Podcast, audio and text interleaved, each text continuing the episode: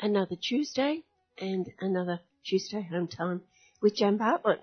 And don't forget if you aren't able to listen to the whole program today, you can listen streaming for a week on 3cr.org.au or listen to the program later, podcast. Same with 3cr.org.au. But today, why two women, one Jewish and one Palestinian, attended the Palestine Land Day commemorations last Saturday. Speaking to Shams and Nina. Looking at the likely results of the Ecuadorian elections next week with Fred Fuentes. A worldwide campaign to stop the development of killer robots with Matilda Byrne, who's the coordinator of the campaign here in Australia.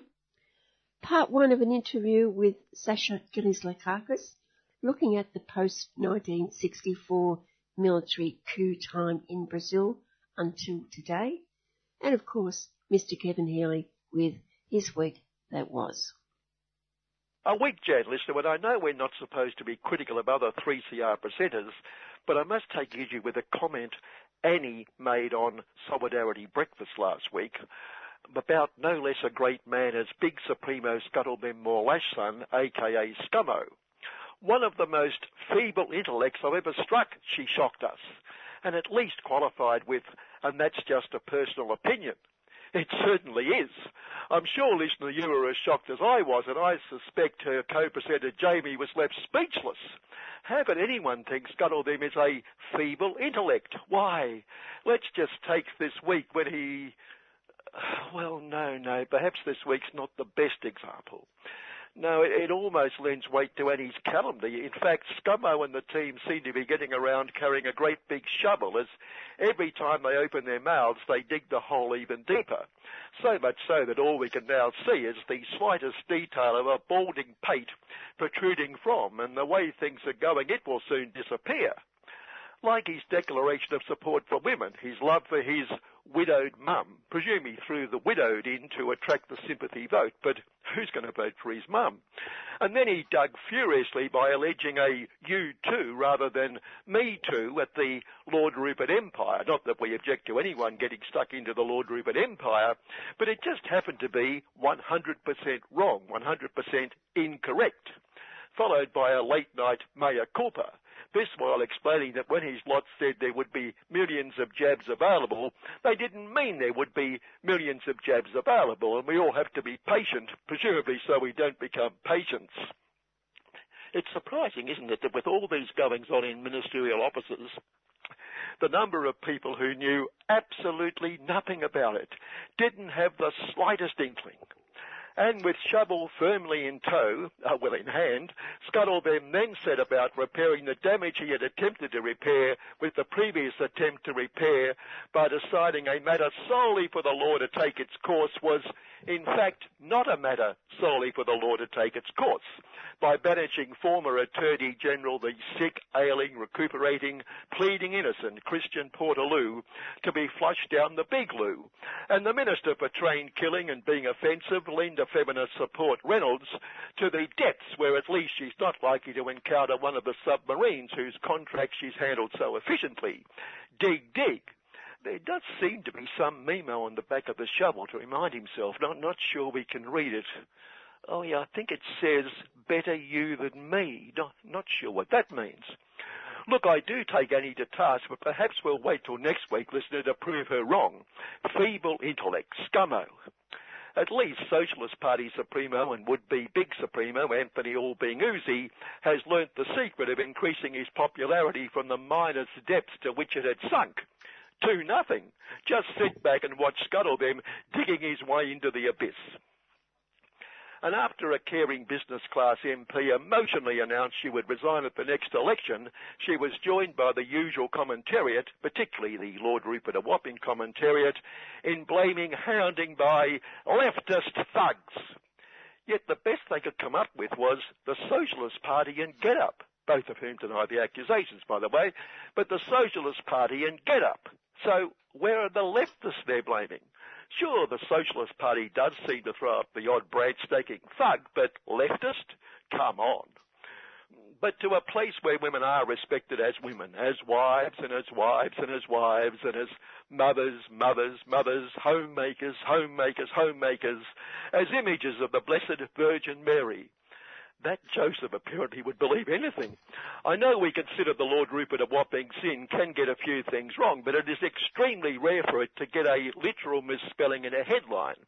Thus it picks up the, maybe it was a Freudian award for Business Page Tuesday story about Austrac making a minor error over Vatican finances, claiming the church transferred 2.3 billion into True Aussie, implying money laundering, when the real figure was far, far less, put down to a human error by the Austrac uh, Supremo, the headline, Humen error blamed for Vatican mistake, H-U-M-E-N. And I thought maybe the whopping sin just wanted to sum up the Vatican as a medieval repository for you men. Facing the Senate estimates inquiry, the Austrac Supremo, Nicole Rose, real name, was also heavily questioned over 500 mil of international drug money that passed through True Blue Aussie banks. The banks, she said, did not do anything wrong because they had no idea they were money laundering. As if our oh so ethical banks would dream of such a thing. Banks, like many financial institutions, she said, are used by sophisticated criminal elements. Some, dare we say, might say they are sophisticated criminal elements, not that we'd say that Oh, or that it takes one to, well, well, no, no, they didn't know. And we can but imagine how the ethical men and few women in the great bank boardrooms must have felt when they discovered they had been deceived, that they had been used to launder millions by international drug cartels. Oh, how we feel for them. See, one of our proud True Blue Aussies, the Westpac Bank, is threatening to get out of New Zealand after the NZ government introduced measures, quote, to cool a runaway housing market. Paul Westpac claiming the measures would hit it with costly regulations and capital. These totally unjust measures will limit our capacity to rip off the punters, it explained.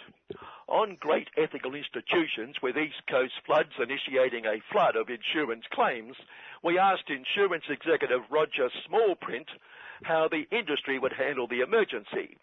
Uh, we're being very honest with people. Roger looked very sincere honestly, we, we tell those who've been forking out their hard-earned to us for years, you are not covered. It's much fairer. It gets their bitter disappointment over quicker. Uh, but, but why aren't they covered? Because they're either not covered for flood damage or not covered for an act of God. It, it's simple, really. If they're insured for flood damage, we declare it an act of God.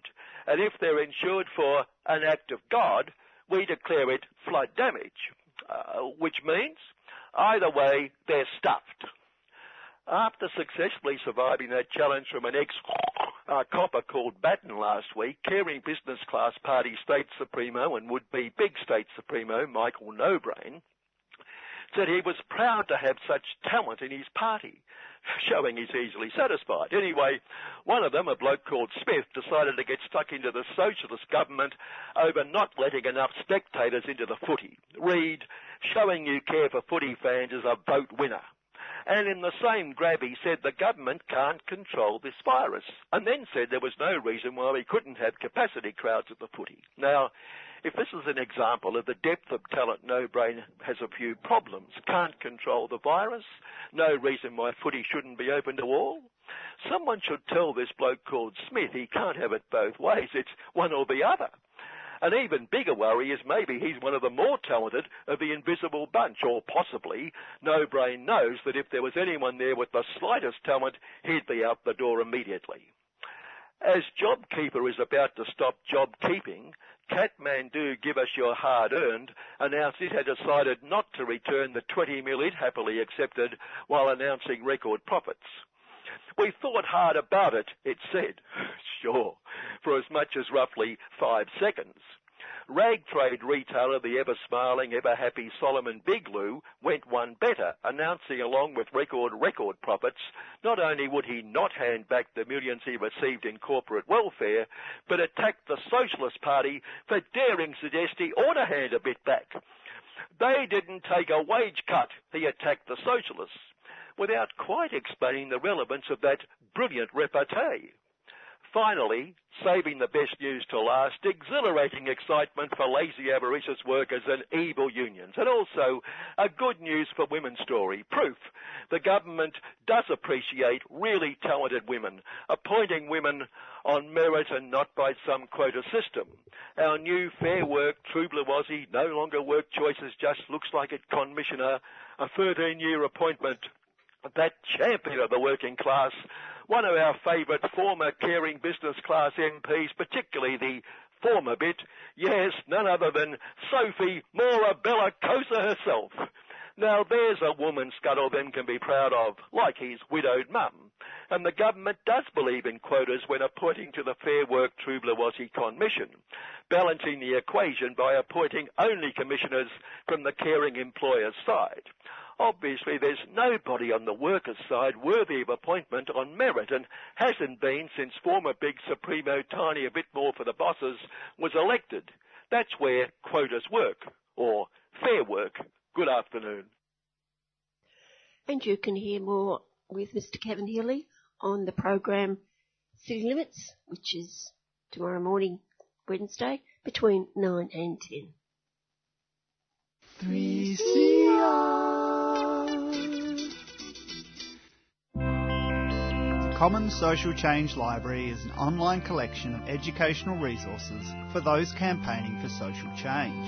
It collects, curates and distributes the key lessons and resources of progressive movements around Australia and across the globe. The library includes over 500 resources covering campaign strategy, community organising, activist history, digital campaigning, diversity and inclusion, and much, much more. It's free to access the library, so check out the collection at www.commonslibrary.org. Commons Social Change Library is a 3CR supporter.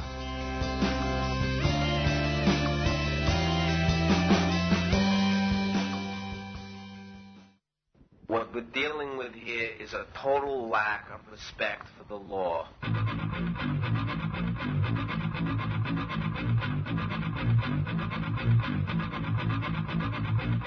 Tune in to Done by Law.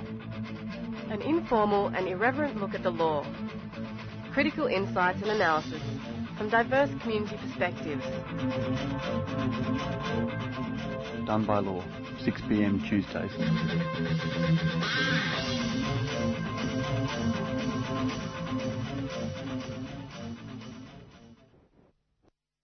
The 30th of March is Palestine Land Day and it was commemorated on Saturday the 27th of March outside the State Library in Melbourne, as in other cities around the world. To understand what Palestine Land Day signifies, I spoke on Sunday with two of the speakers at the State Library and asked them first to identify themselves and what Land Day means for them. My name is Shams Musa. I'm a Palestinian. I have lived in Australia all my life. My parents are refugees. They were exiled out of Palestine when they were very young. My dad was around 13 to 15 years old when he was um, forced out of his home in from Palestine. My mother was three years old, two or three years old when she left Palestine. I grew up all my life in Australia. I was born in Lebanon and then uh, we came here when I was very young. We fled another war that happened in Lebanon in 1976. We just missed the massacre that happened in Shatila, Sabra Shatila. My parents lived all their life like a refugee camp until we came here.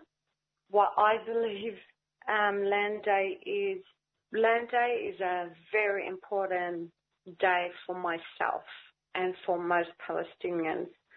It's to remember all the pain and the suffering the Palestinians go through every year. The main event started on the 30th of March 1976 and when six Palestinians were killed and hundreds were injured and ever since that day, the Palestinians have been protesting Land Day uh, on the 30th of uh, March every year. My name's Nina uh, Jeffrey Cohen, and I grew up in Melbourne's Jewish community, hearing so much about the stories of how my family had become a refugee, surviving concentration camps and forced transportation across state lines, and the murders of my great grandparents, but hearing so little about subsequent millions of Palestinian people who have been made to be refugees and been made to suffer under racism and oppression. And as I've grown up and have sought out that information and learned that truth about the creation of the state of Israel through violence and subjugation of Palestinian people, it's become increasingly important for me to be part of days like Land Day where I am able to support people like Shams and Free Palestine Melbourne to have that commemoration in the city and to tell the story of, of what's happened. And it's my hope that by being part of it, I'm able to be another voice to telling the truth. Can I just add, like, I get quite emotional when I hear a Jewish person who understands and would love to support the Palestinian cause, especially on Land Day or Nakba Day, because most Palestinians, and I can say this, are very hurt with the betrayal of those Arab allies who betrayed them. So I get emotional when I'm thinking about that betrayal, but at the same time, honored to have a Jewish person support me and Free Palestine and the Palestinians all around the world in, in this special day. In, yeah, in the same way that my grandmother, she was yeah. such a talented storyteller. I was so lucky to um, have her have such a big hand in raising me growing up. Mm. That she would tell me a lot about how she felt angry still uh, uh, towards the bystanders in, in the war that she survived and becoming an adult and feeling that I would be a bystander both on a colonized land called Australia, but also for Palestine where there's a genocide literally being carried out under my name. There's not a way for me to reconcile that with the person that I want to be, but also the spirit that the, the, the heart that's beating. It's impossible to reconcile wanting to be a good person with, with also being a bystander to genocide.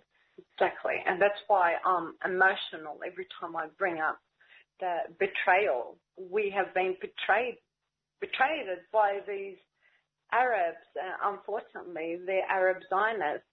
Do you mean through the normalization? Of- yeah, yeah, exactly. And and it's hurtful, and that's why it means a lot for a Jewish person to come in and support. And there's so many Jewish people who have been supporting the Palestinians in Melbourne and possibly around Australia, but in Melbourne I have um, worked with a lot of Jewish people and the support is tremendous and the support is great.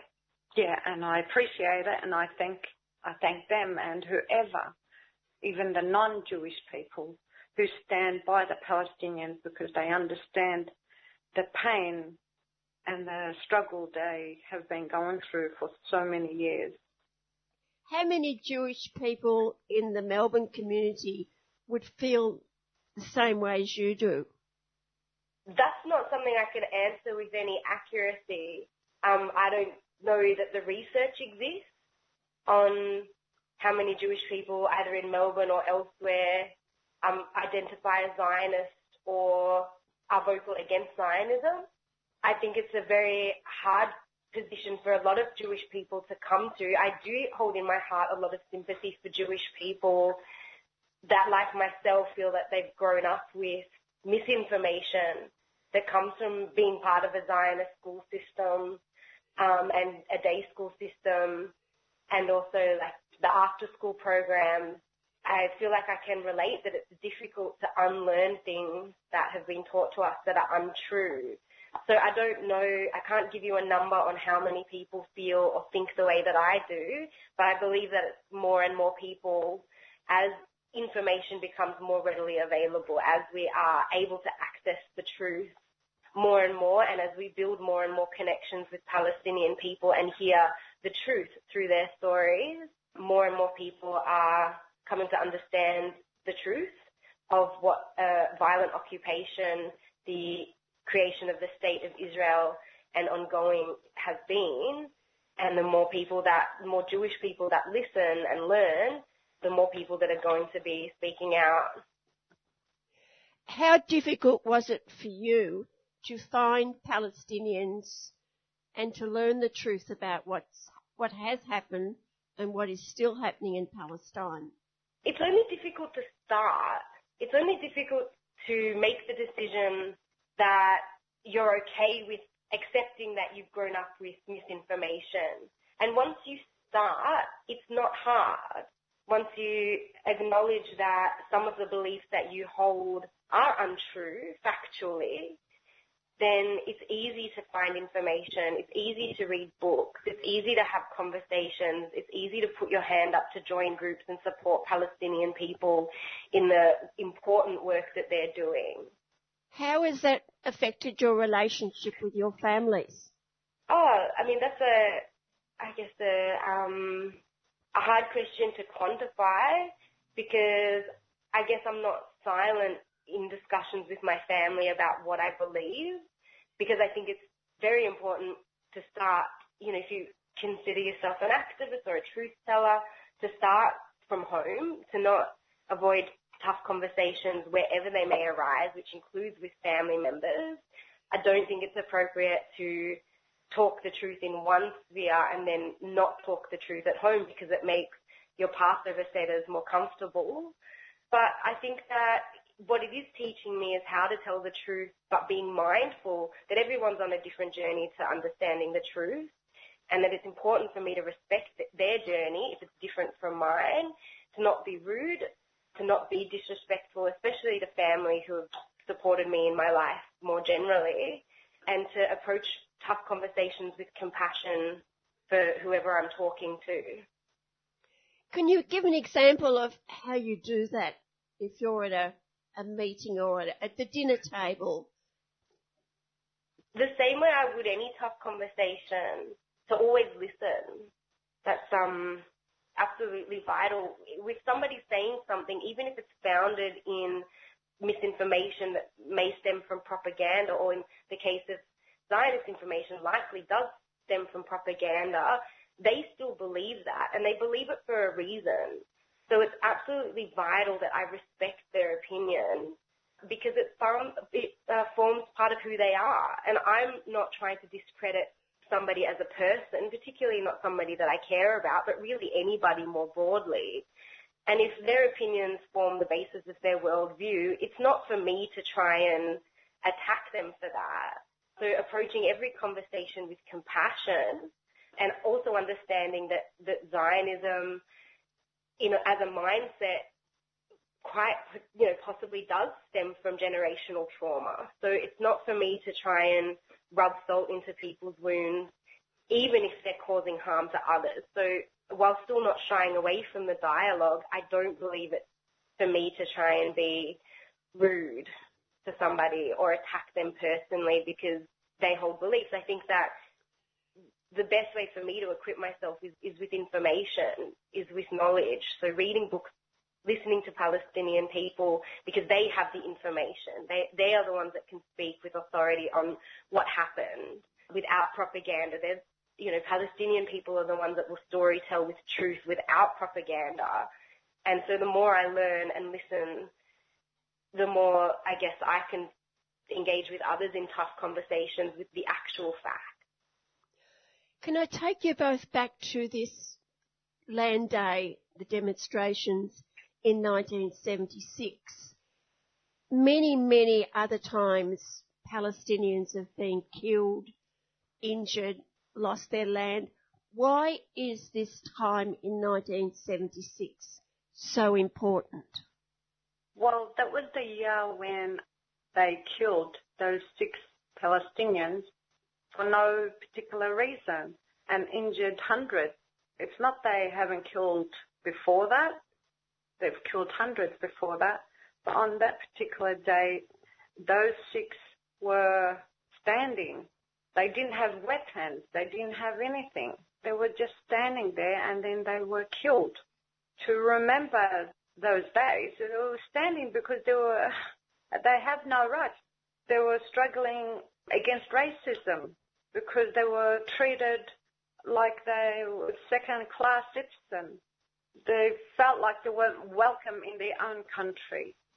So ever since 1976, we've been going out protesting on the 30th of March, that's the day when those six people and hundreds were injured, go out and do the same thing as what they were doing and remembering them, remembering what those Palestinians were doing on that day, fighting for justice, standing there for justice.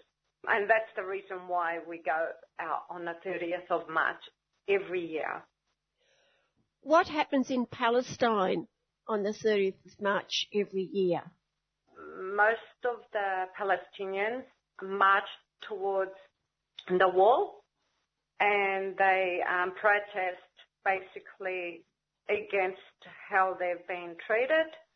They protest against what's happening to them. Every year they, they've killed even more. Uh, when they march towards the fence, every year hundreds get killed. Now there's, um, the Israelis have been killing innocent people like um, reporters, uh, nurses, doctors. They've been killing. Just they kill left, right, and centre. Doesn't matter who who they are. The fact that they're Palestinian, they don't look at them as their um, normal people. They have been killing hundreds and hundreds of Palestinians. But because it started severely in 1976, well, they've been killing since 1948. But the fact is that day we remember as Land Day because of those six people. But ever since, every year, hundreds have been killed and murdered by the Israeli soldiers. You had your rally and meeting on Saturday. Can you explain who was there and what the service was like? Yeah, there was um, a lot of um, different people, Australians, Jewish, a multicultural kind of an atmosphere. We had the Aboriginal Uncle Gary Foley. He came and he actually stood and spoke in support of the Palestinians. We had Tasneem, who is a Palestinian who lives in Australia and studying. She's um, her PhD. She came and spoke in support of the um, Palestinian Land Day. We had Sue Bolton, who is a socialist, who stands every year at the same event in support of the Palestinians for their rights and justice. We also had um, Nina, who spoke on behalf of the Jewish people in support of the Palestinians. And then we had Adam and Nina.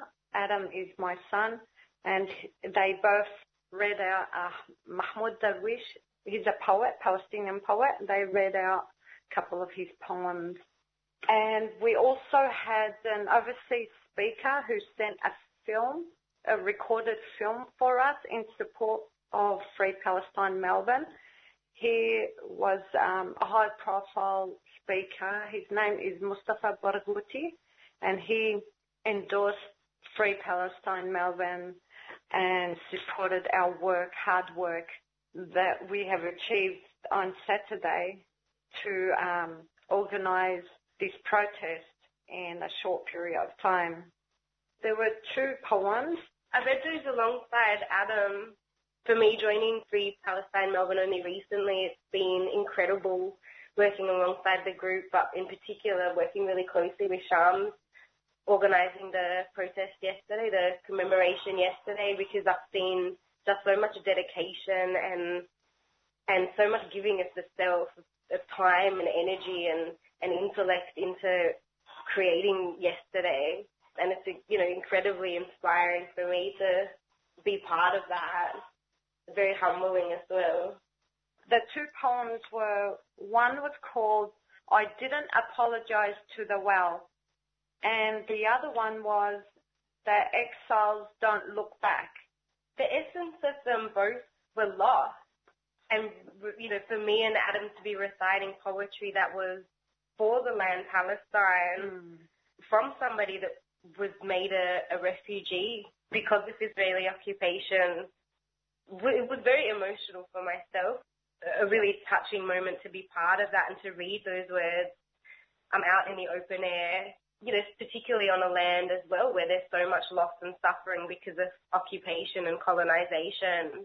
It was moving. Um, and it meant even more because um, one thing that my son is 16, so the younger generations are growing up thinking about what happened to his great grandparents, and it's quite heartbreaking for him to know that his great grandfather was shot in Palestine.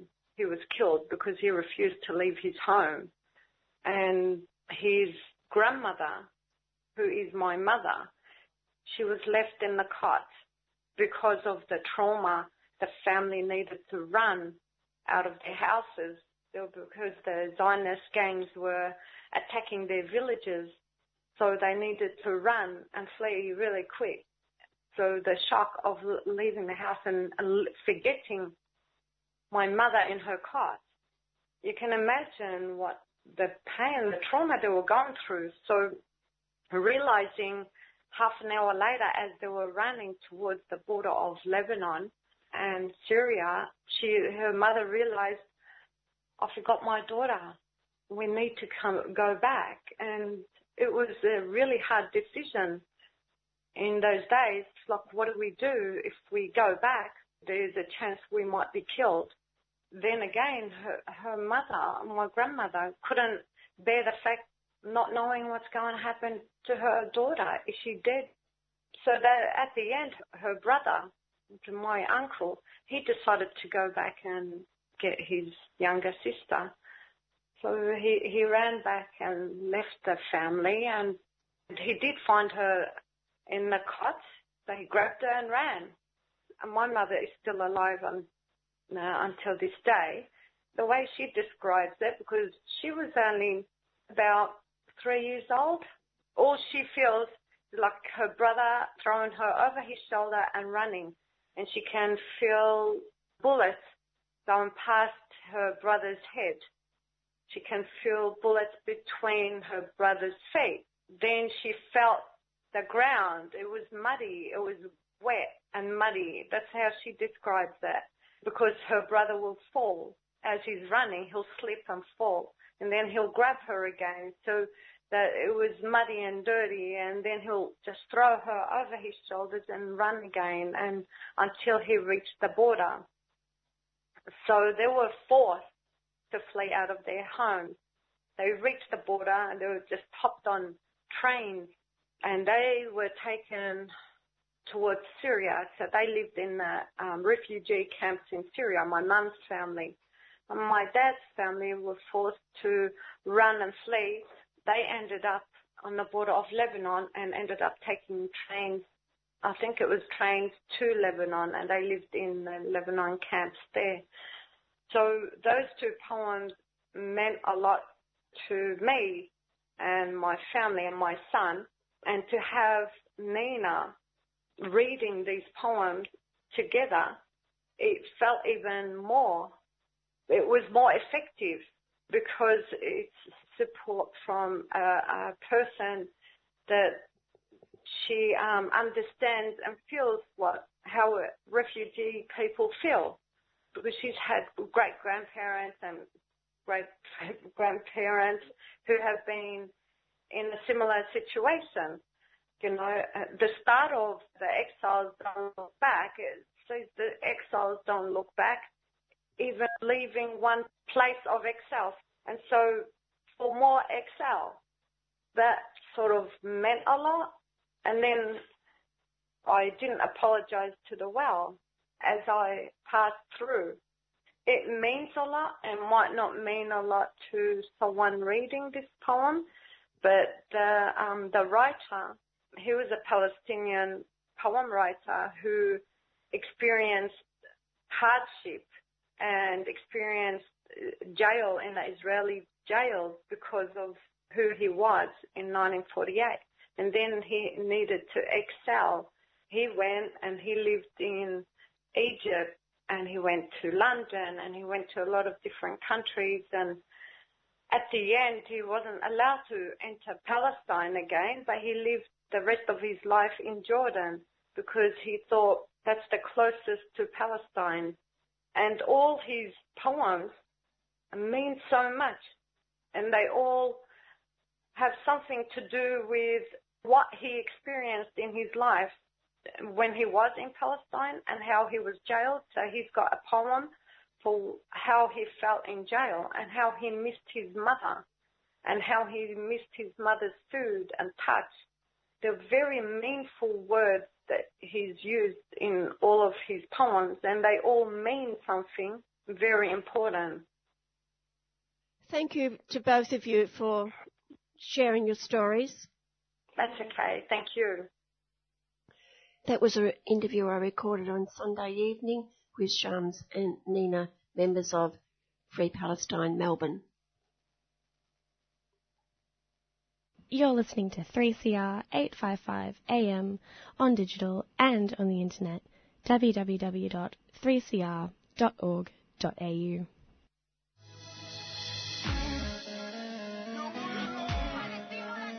Keffiyehs are Palestinian scarves and they're a symbol of support for justice for the Palestinian people.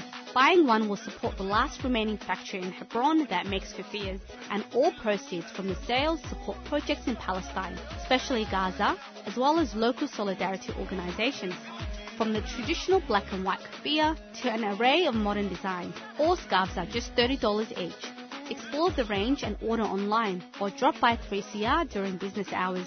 We're your support for the rights of Palestinians.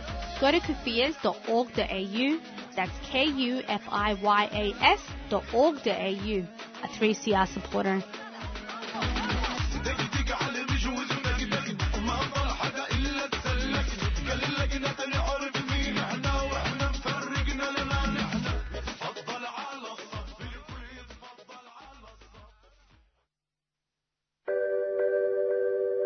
Also allowed to break into your phone if they have a reason to do so.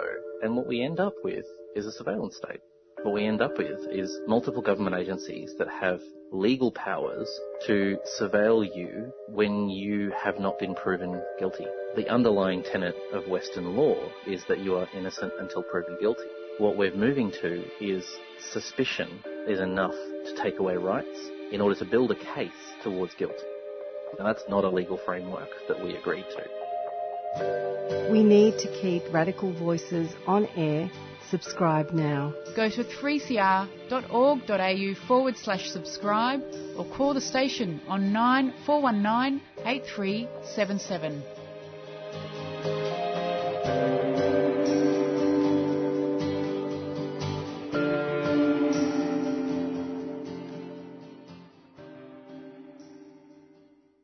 I think it would be true to say that until Julian Assange sought asylum in the Ecuadorian embassy in London in 2012, few Australians knew about the small country on the northwest coast of South America, the Republic of the Equator.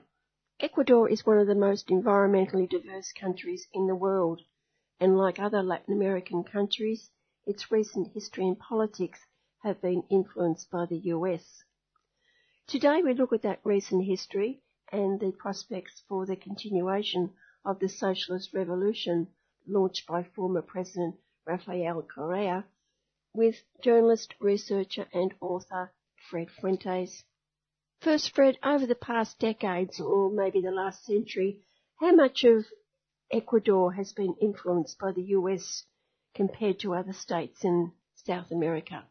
Oh, absolutely. The reality is that all of the South America's obviously for, for the past century uh, had a he- very heavy influence of the United States. but Ecuador, in, in that sense, is, no different, and there's a few reasons, uh, specific reasons for that. Uh, in particular, the fact that it borders with Colombia, and Colombia's arguably been the country that's had the most sort of uh, U.S. uh, involvement, including you know direct military involvement, uh, aiding of the Colombian military in its uh, the decades-long civil war that occurred there.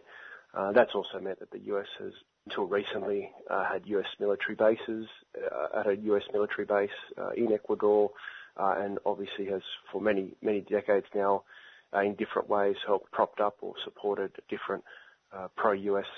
right-wing governments. Of course, that influence was impacted upon by the election of, Rafael Correa uh, you know, just over 15 years ago, uh, which saw, amongst other things, the, the US military base being removed from Ecuadorian soil and, uh, and a sort of shift in the, the foreign policy of the Ecuadorian government. That, that, of course, was occurring in the context of where other, other countries in the region were also starting to, uh, if not completely break with, the relationships they had with the, the United States, although, you know, the most extreme break obviously was what was seen in, in Venezuela. But, you know, certainly a sense amongst the, the many of the, the left-wing or progressive or centre-left governments in, in the region at that time, uh, a certain sense of that perhaps uh, together they, they were better off uh, rather than uh, individually trying to side with the, with the United States against their, their neighbouring countries. So that influence has started to wane, uh, but, but then more recently, uh, with the with not the elections that occurred this year, but the previous elections, with the the election of, of Lenin Moreno, we saw once again strong U.S. Uh, influence uh, returning uh, over the government. You know, as I said, you know, part of a, a, general tendency of what we could see in in the region. Go back to Rafael Correa. Where did he come from? Uh, so Rafael Correa really was, uh, or um, he was an economist he, he'd done work with the social movements, although he, he himself did not directly come from the social movement. He'd sort of done work around questions of, for instance, cancellation of the third world debt. So, you know, the, the impact that Ecuador's, uh, in, many cases, illegitimate debt, so debt that was taken on by either by military dictatorships or debts that were taken on by so-called democratic governments, but which had no real accountability to them. So, you know, the money, the loans were taken on uh, from IMF, uh, World Bank, uh, other institutions, and nothing came of that money as it was basically looted by previous governments, previous presidents. So that had been his sort of connection. He he then stood as a presidential candidate, uh, very much as a kind of an outsider. So you know, he he was this guy, uh, an economist, so had had that ability, I suppose, to reach to more middle class or urban areas,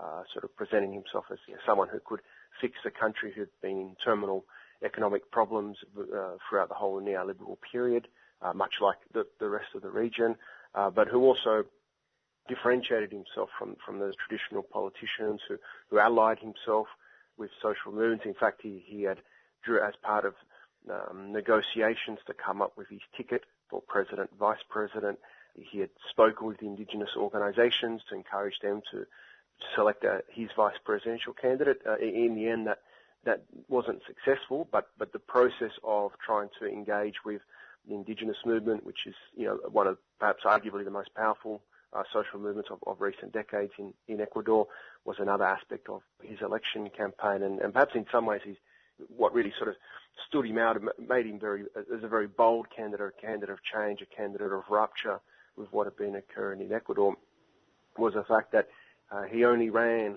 a slate for, for presidency. His, one of his key proposals was that, you know, uh, you know he said, look, Parliament is just a, a den of thieves. Parliament, you know, cannot be trusted. What, what Ecuador needs is a constituent assembly to rewrite the constitution, to rewrite the rules.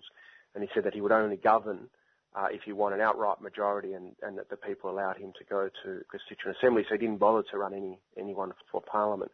Despite that, he won in the elections and was able to move towards a constituent assembly, which, as I mentioned in the previous questions, amongst other things, basically banned foreign troops setting up military bases on, on Ecuadorian territory, uh, but a whole, had a whole other range of, of progressive measures, everything from defence of environmental rights, uh, enshrining of, of, certain indigenous rights, uh, through to you know in, ensuring that uh, Ecuador regained sovereignty uh, over its territory, over, its economy, at least certainly Uh, at least that's what's uh, in the constitution. Of course, then turning laws or turning words on paper into, into realities is, is a much harder question, but it certainly paved the way for, for a sort of a period of, of renewed left politics in, in Ecuador. Well, he stayed there for up to 10 years, but he had the benefit, did he, of a resource rich country. He had the money to do it.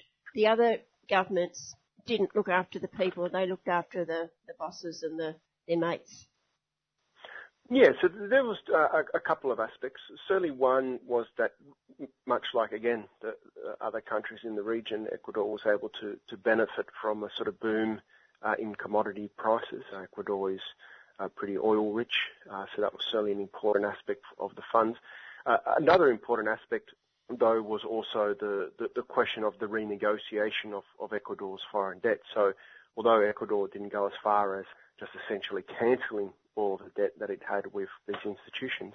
The government set up a you know, committee to basically investigate into these illegitimate deals that have been signed between, as I said, in some cases, undemocratic dictatorial governments uh, with these institutions of which the, the people of Ecuador never saw the money.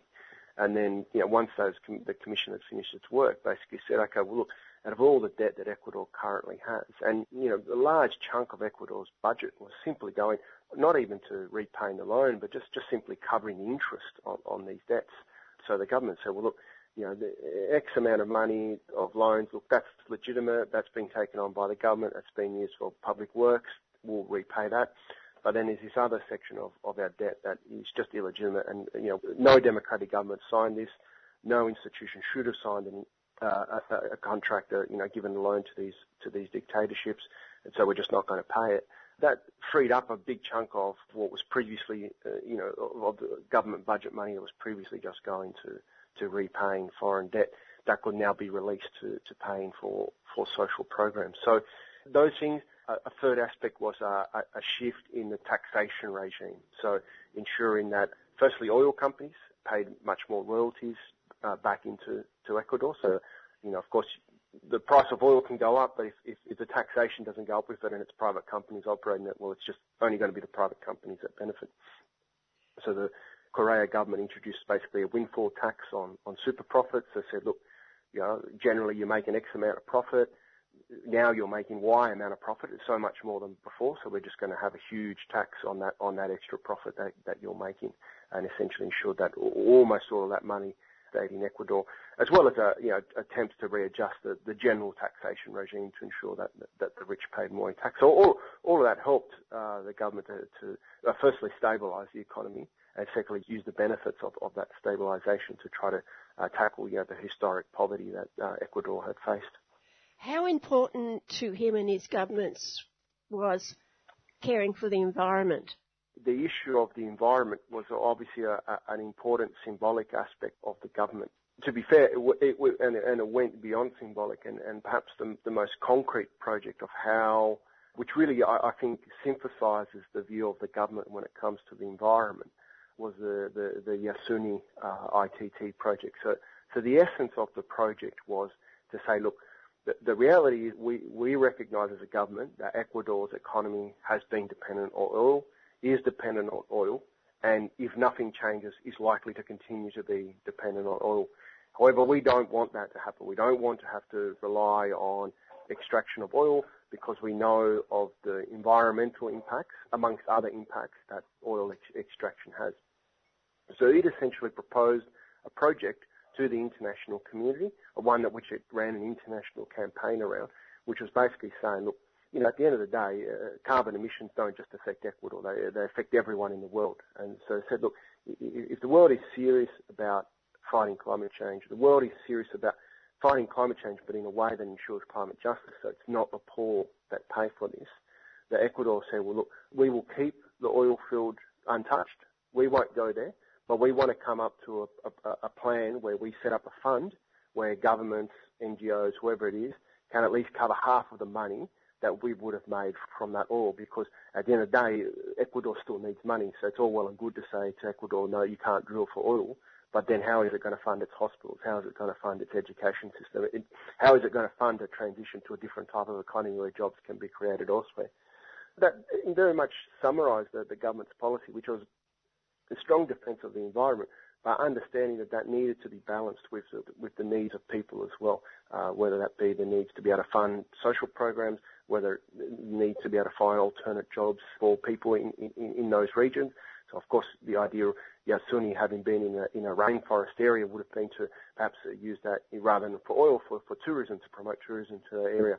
The reality though was that despite all the discourse internationally about environmentalism and caring and, and, and you know, talking about uh, bad governments in, in, in, South America who, who are destroying the environment, uh, there was very little to no, no support for that initiative to come forward. So that, that of course had a, setback um, in, terms of the environment, in terms of the project that the, government uh, had in, that regard. So, but I think that you know, to, me, the Yasuni project really summarised how it viewed the environment. It wasn't viewed as a, one-off or something separate to the rest of society, saying separate to the rest of how to look after the country and, the people. How did he get on with neighbouring countries? You said that you know there was socialism around that area. Did he get on? Because he wouldn't have gone on with Colombia, but who else? Well, that's that's right. So, no, no. In, in essence, you know, Ecuador played an important role in some of the, the different projects of regional integration that occurred in South and Latin America.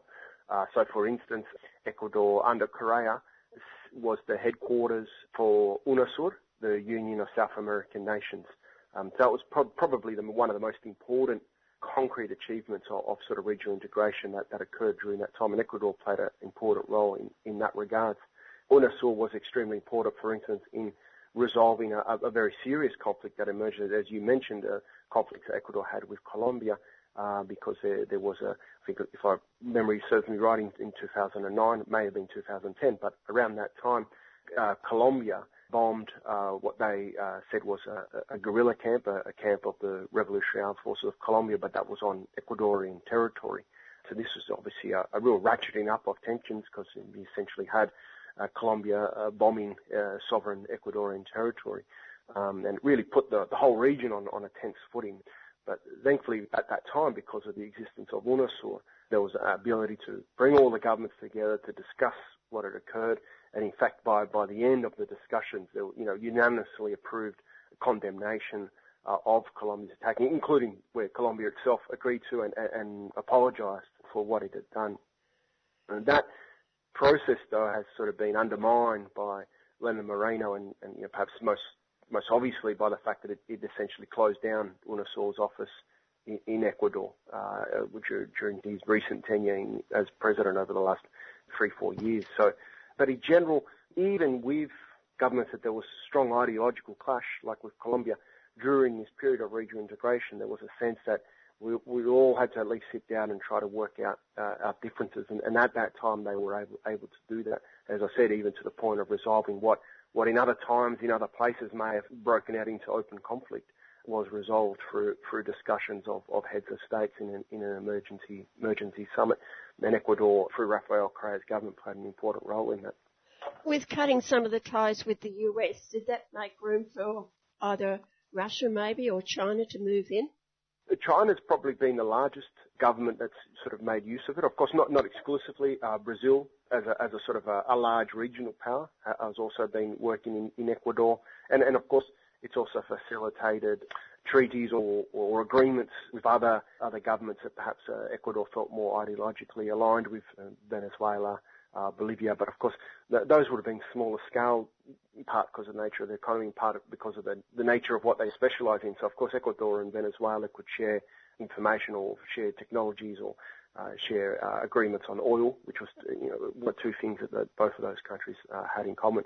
But there's no doubt that China's had um, you know, an increasing role in, in, Ecuador, uh, be that in oil, but also in, in mining, because that's another important aspect of of Ecuador's uh, economy or, or, this whole question of, of the environment. In fact, in many ways, the, the mining has been the, the, more at the forefront of the kind of disputes that have been occurring in the country over environmental protections. But here again, you know, we see certainly a, a rising influence of China as, as that influence of, of the US has, has waned since the election of, of the first election of, of Rafael Correa back in the in the mid 2000s. The world knows that Correa gave asylum to Julian Assange in 2012 what was the debate within Ecuador itself about that, or was it something that didn't really worry the people? you know, I, I remember at, at, the time that there was a, a real sense of, of support from the people for the position that the, the, government had taken. You know, there was a real first knowledge of the work that particularly WikiLeaks had done with the, the release of documents, which of course had, like with every other country, revealed many, many secrets of what the US Embassy, I mean, perhaps things that uh, were already suspected or, or, perhaps known, but you know, here, here it was in writing now what the US Embassy uh, had been getting up to. You know, I remember at the time, you know, polls indicating an extremely high level of support for what the Ecuadorian government had done uh, in terms of, you know, offering Julian Assange uh, asylum uh, in, in the embassy. Of course, recognising though that you know the, the, that couldn't resolve the problem forever. You know, uh, as we know, it, was always going to be difficult to get him out of the embassy for starters, and to get into Ecuador because essentially none of the countries would agree agree to that happening.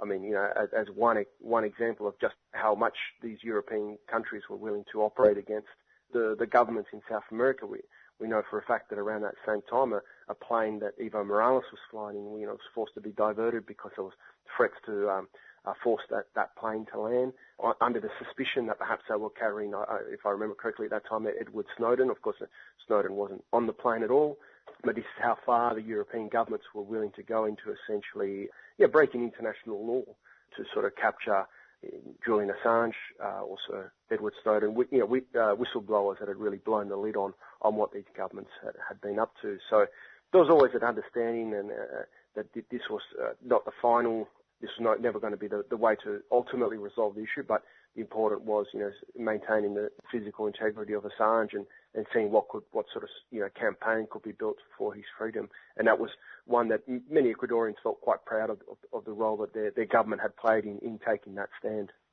Well, what was happening in Ecuador 2016, 2017 to end all this progress that had been made over the past 10 years? In the region, we were starting to see a sort of tide towards the right in the sense of in certain, at least countries, whether that be through elections, for instance in Argentina, uh, where, where the, the, the, forces behind Cristina Kirchner were unable to win those elections. We saw Mauricio Macri, uh, sort of a, a, new right sort of politician win, win those elections, whether it was by more undemocratic means, uh, so for instance in Brazil, where you had a, a parliamentary coup to essentially impeach the Workers' Party president there, and then the, the jailing of, of the Workers' Party presidential candidate in the lead up to the presidential elections, paving the way for, for the far right uh, presidency of, of Jair Bolsonaro. We, in the region, there was this, this, sort of trend to the to the right. Ecuador's sort of shift it, it took a different path though, because uh, Lenin Moreno had been the vice presidential had been a vice president under Rafael Correa. Lenin Moreno stood as the candidate of the same party that Rafael Correa was part of. Rafael Correa uh, endorsed at that time Lenin Moreno, although in, in the internal pre-selections he preferred other candidates, but there, there was a, a, general sense of that uh, Moreno was the candidate of continuity. But what we saw very quickly, almost within a matter of weeks, if not months, was a sharp, a sharp divergence in the political positions that Lenin Moreno took once elected to the presidency. I mean, so so sharp that you know essentially the last few years have been in large part dominated by a, a clash between um, and, and, Correa, who was essentially forced out of the country because, uh, uh, much like in the Brazil's case of the jailing of the Workers' Party candidate, we saw a, a campaign of you know what's generally referred to as lawfare, uh, the, the attempts to use the tribunals, the legal systems to either jail or at least certainly bar candidates from being able to run uh, in elections. And, and that's what, what occurred with, with Rafael Correa. He was not able to run as president. He wasn't even able to run as a vice presidential candidate in these last elections. The sort of rightward shift takes a, a, a different route in, in Ecuador. It's it, it, via a, a, candidate, a supposed candidate of continuity. We see a shift, uh, perhaps reflected by the politics that Lenin Moreno already had, Perhaps he was, you know, arguably already a, a more conservative or moderate element within the broad movement that was uh, that supported Correa, uh, but also perhaps a reflection of what was occurring in the region at the time as well, uh, and a sense that the government, or at least certainly Moreno, feeling that it was better to, to shift to the right in order to reaccommodate uh, uh, the government in, in the context of a, of a new of a new scenario in the region. What about all the people who had benefited from Correa? Who was there for them to vote for in those elections? And what was the result when they lost? And their social programs were starting to be disbanded. Well, m- much of Correa's support at the time went for Moreno because at that time Correa was, was supporting Moreno. Uh, Moreno didn't quite get to the heights of the vote that, that Correa had, so we already saw that there was a gap between those who supported Correa and those who supported Moreno, but ultimately that was enough to get Moreno through in, in the second round of, of the Ecuadorian election. What we've seen subsequent to that, though, was firstly the, the fracturing of that support base for Correa. So obviously, one section stayed with Moreno whilst another continued to support Correa and very much moved into conflict against the Lenin Moreno government. Uh, so much so that it ultimately led to, to a split in the party. So the, the you know Correa's party that you know he had set up, Alianza País, uh, yeah, Correa was essentially forced to leave and, and form a new a new party, the, the movement of the Citizens Revolution, which was sort of a, the term or the name given to the sort of political process that unfolded in, in Ecuador during, during that time. So we saw that fracturing of the support that then becomes into actual differing parties and the, the, the parliamentary bench of the Alianza País also splits in that regard. But the, the end process of all that has essentially been the polarisation of support for Lenin Moreno. So he, he didn't run in the recent elections that occurred, we're in the midst of, because it's only the first round that that's occurred um, in, in February. But he hit the candidate that he was supporting came, if I remember, it was a distant fifth, uh, you know, single digit support.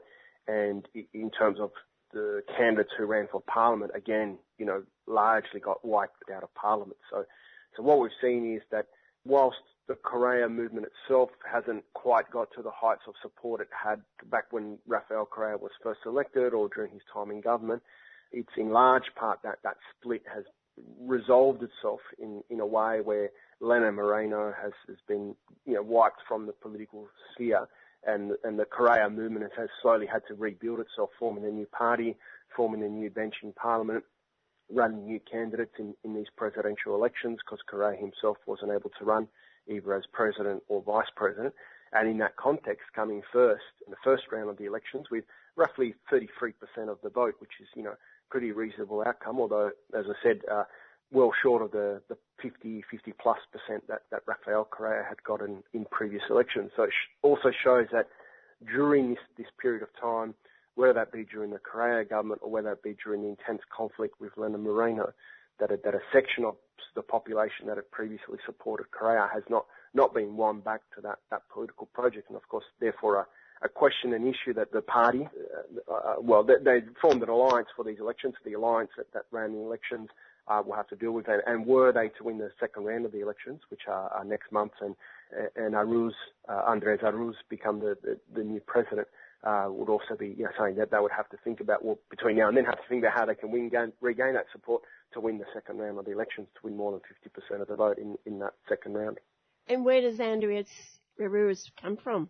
He's someone who has somewhat a similar background essentially to Correa. Again, a, a sort of a background as an economist, bit of a profile in the media, with some connections to the social movements, uh, but without necessarily being a, an activist of the social movements. Yeah, very, very much. He, he, sort of has that similar profile, younger, younger than, than Rafael Correa. So, you know, also has that, has that, that sort of a freshness of a new, a new face in politics. What's his chances in the second round? It's difficult. As I said, he, he got 33% the next closest candidate was 19. So in, in one sense, he, he starts from a very good base. The challenge that, that, that he faces is, you know, what, what will all the opposition, the other, you know, uh, what are we talking, 33 plus 20, that's it. What will the other, you know, something percent of supporters of other parties choose to do?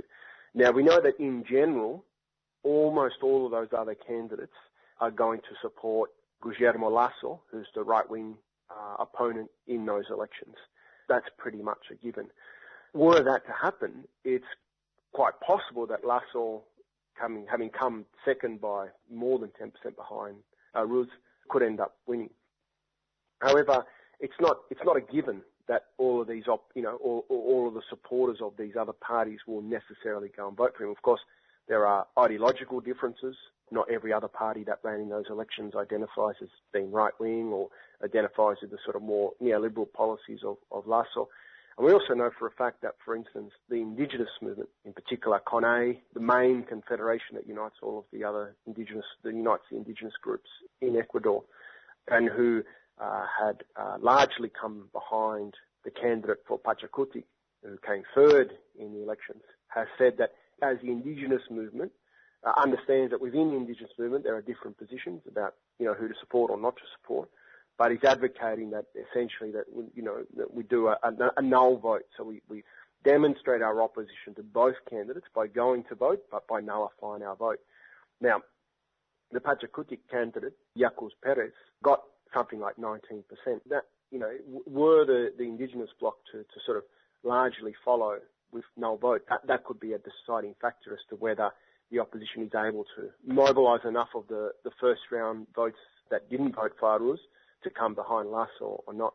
Not at all a given, really, at this point in time. Although, as I said, you know, obviously, uh, starts with uh, an important lead, more than 10%, close to 15% over the second place candidate, but also needing to get from 33 to, to 50% in order to ensure that they can they win in, in the second round. Finally, Fred, US intervention in this election, is it obvious? I don't know if I'd call it US intervention because I, I don't have any evidence that the US was behind this, but what we definitely did see was very dubious attempts to try and change the result of, of these elections. And we saw this with the complicity of, of the, the National Electoral Court. The results showed no doubt about who had come first, but then there was the, the second and third place, so essentially to decide who would get into the runoff, was extremely close between Lasso and Perez. So much so that there was, you know, a call for a recount. But in the midst of this call for a recount, which was not a recount to decide who would come first, because the results clearly showed that, uh, all of a sudden voices uh, started to occur from both of these candidates to, to, sort of say, oh, well, we think actually fraud has occurred, and perhaps it's, it's not the case that we came second or third, but that perhaps we were first and second. And all of a sudden we had agreements coming out only involving those two candidates and the electoral court saying, oh, we're, we're going to recount, but only in certain areas, on areas only decided by these two candidates.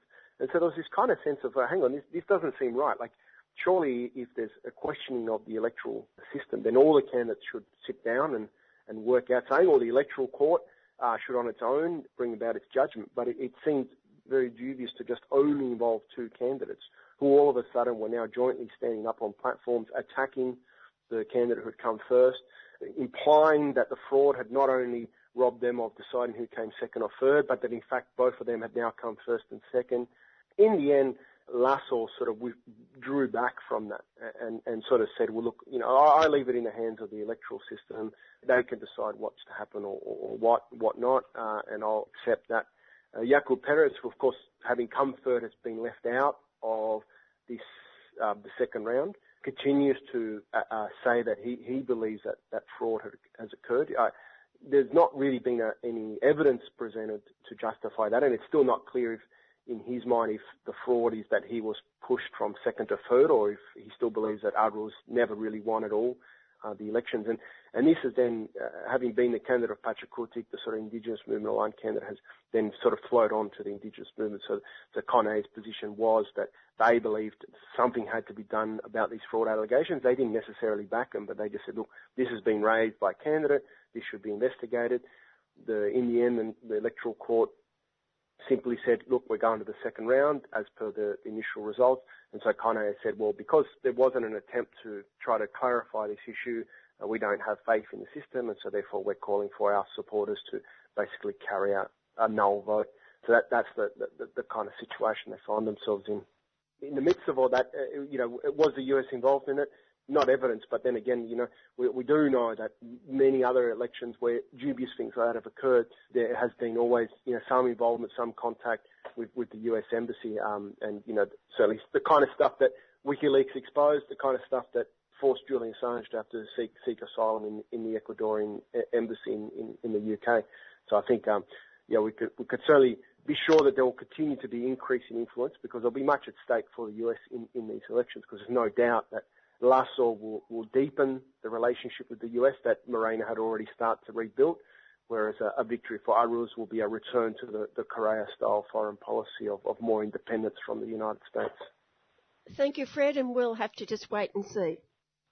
Absolutely, no worries. Thank you. And I've been speaking with Fred Fuentes, He's a journalist, a researcher, and an author. You're listening to 3CR Community Radio 855 AM on digital and online. 3CR Radical Radio. We've got a common enemy. The same government that locks up these refugees just behind us here at the Park Hotel is the same government that's going for our rights, trying to attack the very limited gains that casuals have. And so when union activists take up the cause of refugees amongst their fellow workers, it's not an act of charity. It's about building workers' united self-defense mechanism, understanding that we're all part of the same battle. Subscribe to 3CR in 2021. Feed Radical Radio. Subscribe today. Go to 3cr.org.au forward slash subscribe or call the station on 94198377.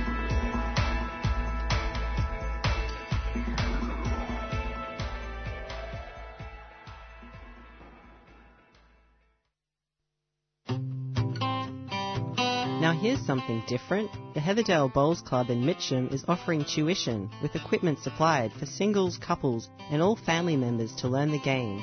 You can play whether you are 9 or 90. It's fun and it's free. They are located in Heatherdale Road, Mitcham, just up from the Manhattan Hotel in a picturesque parkland area. Their website is hrbc.org.au or just ring Elise on 0409 258 645. That's 0409 258 645. A 3CR supporter.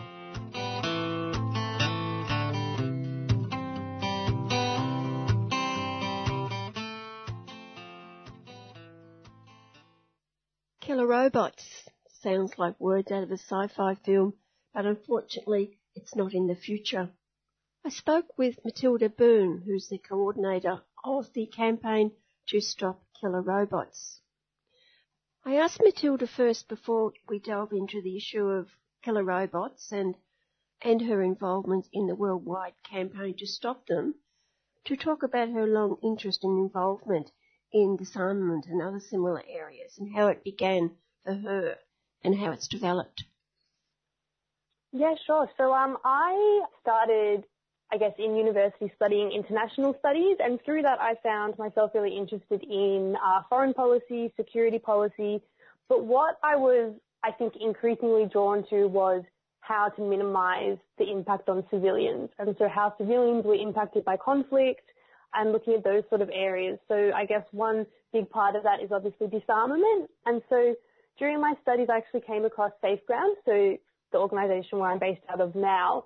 Um, and SafeGround's history within the international campaign to ban landmines Australia also moved into cluster munitions, so dealing with these indiscriminate weapons that have really great harm on civilians and minimising them through, you know, process of in- new international law. Um, and so I started working with SafeGround, uh, like I said, and then because of SafeGround's networks to other different civil society organisations throughout the globe, as the campaign to stop killer robots globally, I guess, was really growing momentum, we saw a real need to launch a campaign here nationally within Australia too. So we linked into that global coalition and uh, basically started work to launch the campaign, and uh, that was the point at which I guess I sort of started being the national coordinator. So this issue in particular, what really I guess drew me to it Um, around, I guess we already are seeing autonomous weapons, but increasingly autonomous weapons, was I guess two major things. I think one is that we've seen many times in history with weapons things that could be developed that were developed and had, you know, disastrous consequences. So the atomic bomb, chemical weapons. And I think, you know, the issue of lethal autonomous weapon systems is like this. We're not quite there yet, but the potential is, you know, really horrific opportunity as a society to sort of stop that progression. Um, and so I think that's really important. And then secondly, I think as well with technology, the way it is in society, ever growing, there's huge amounts of benefits, but there's also a lot of risk. The idea of um, delegating the decision over a life and death decision to a machine, to artificial intelligence, is also a really troubling precedent. So I think it's important to show that, Uh, you know, society isn't prepared for that and to, you know, dehumanize warfare. So I guess that's sort of the main things that drew me to being, you know, involved in this campaign and really working on it within the Australian context.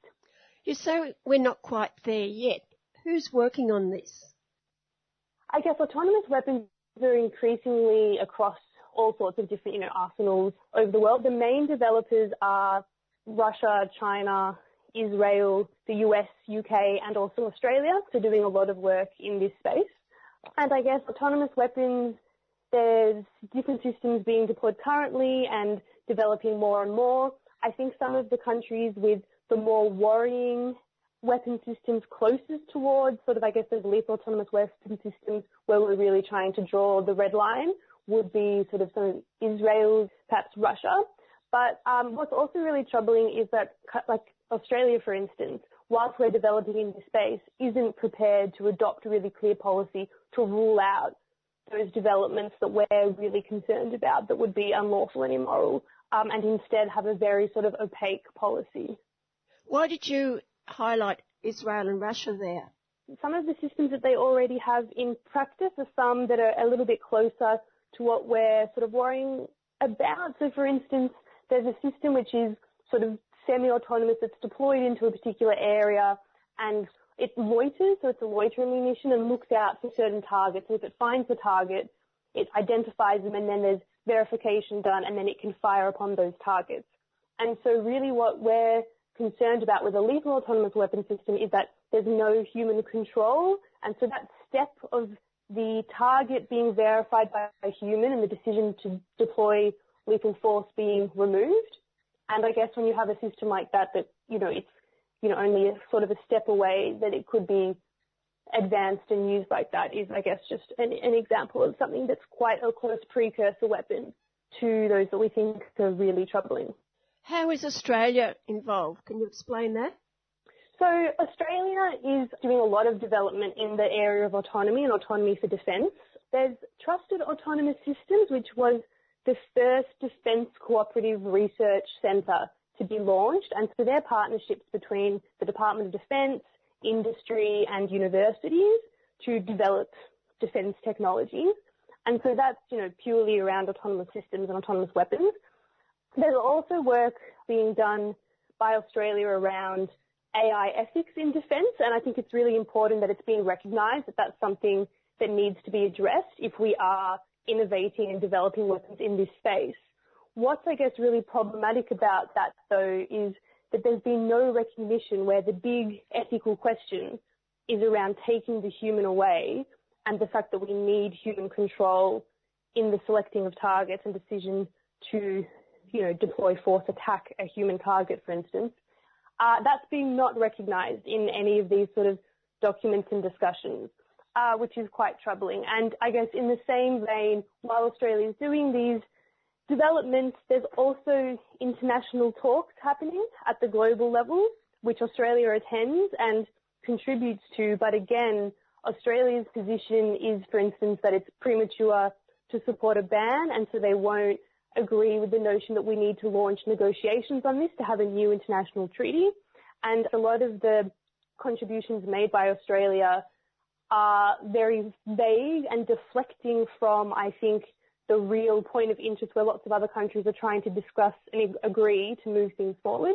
They're sort of talking to tangential issues, which is very frustrating to watch, um, especially given, you know, we are working in this space. Even if we're not developing the exact weapons right now that we're looking to see prohibited, the fact that there isn't a clear policy uh, is, is really problematic. And what's the reason that you believe that Australia is doing this? I think part of it is probably related to the, the link with the US, uh, because so obviously the US share a similar policy to Australia uh, on this, and obviously are also a key developer of autonomous weapons. And I think though what's interesting is I would argue that the US is even a little bit more helpful than the Australia is in the diplomatic stage during these discussions. So I think that's interesting to note.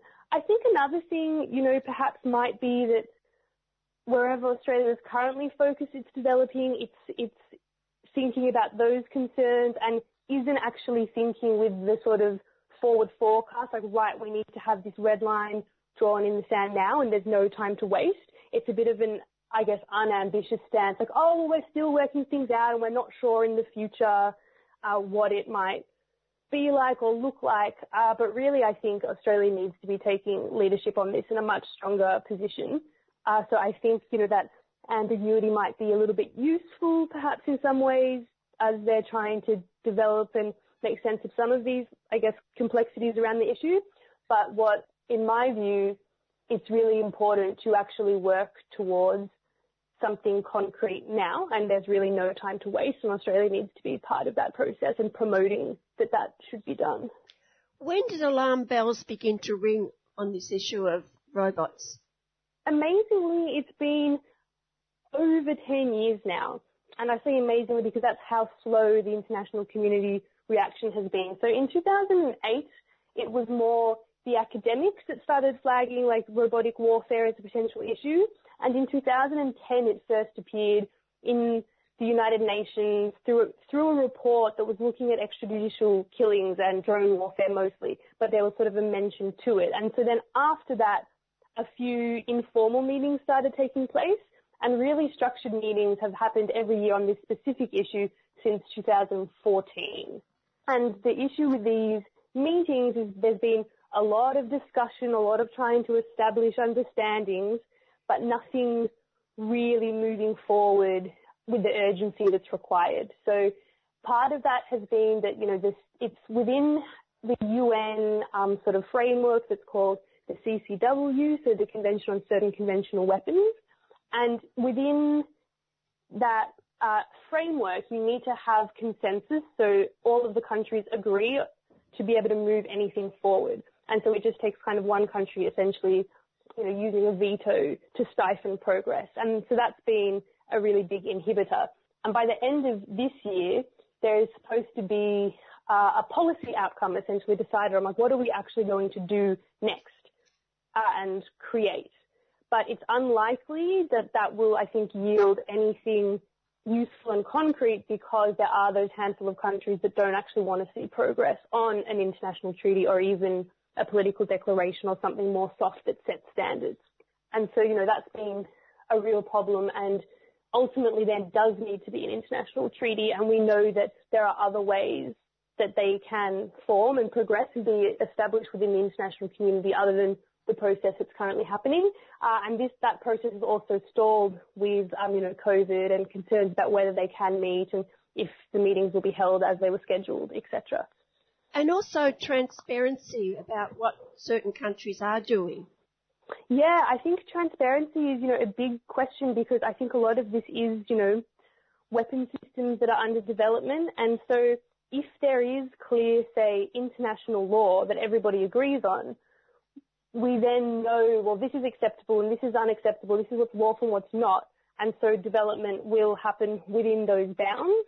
Currently, when there's no standards and there's no way of, you know, militaries disclosing what they're developing, we don't know exactly what's out there and what's being done. So I think if, you know, countries come forward and say, you know, we have a policy, we will rule out developing lethal autonomous weapon systems, we will never have them in our arsenal, uh, you know, that's really great and speaks to that transparency. They don't obviously need to disclose every single type of weapon system that they're thinking about, but we know that there's a commitment to not cross that moral and legal red line.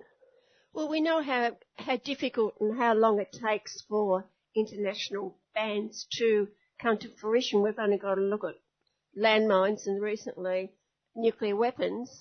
This could take quite a while, couldn't it? Even if it goes through to the UN. Yeah, so I think it is a, you know, can be a really long process. I think what's really reassuring is, like I said, there's been talks since sort of 2014. So a lot of the preliminary work is done. A lot of governments are talking about the same concerns that they want to see human control retained. They're worried about how human control, it's the technical words that are often being used as sort of like the, in the critical functions in the temporal and spatial limits of autonomous weapons.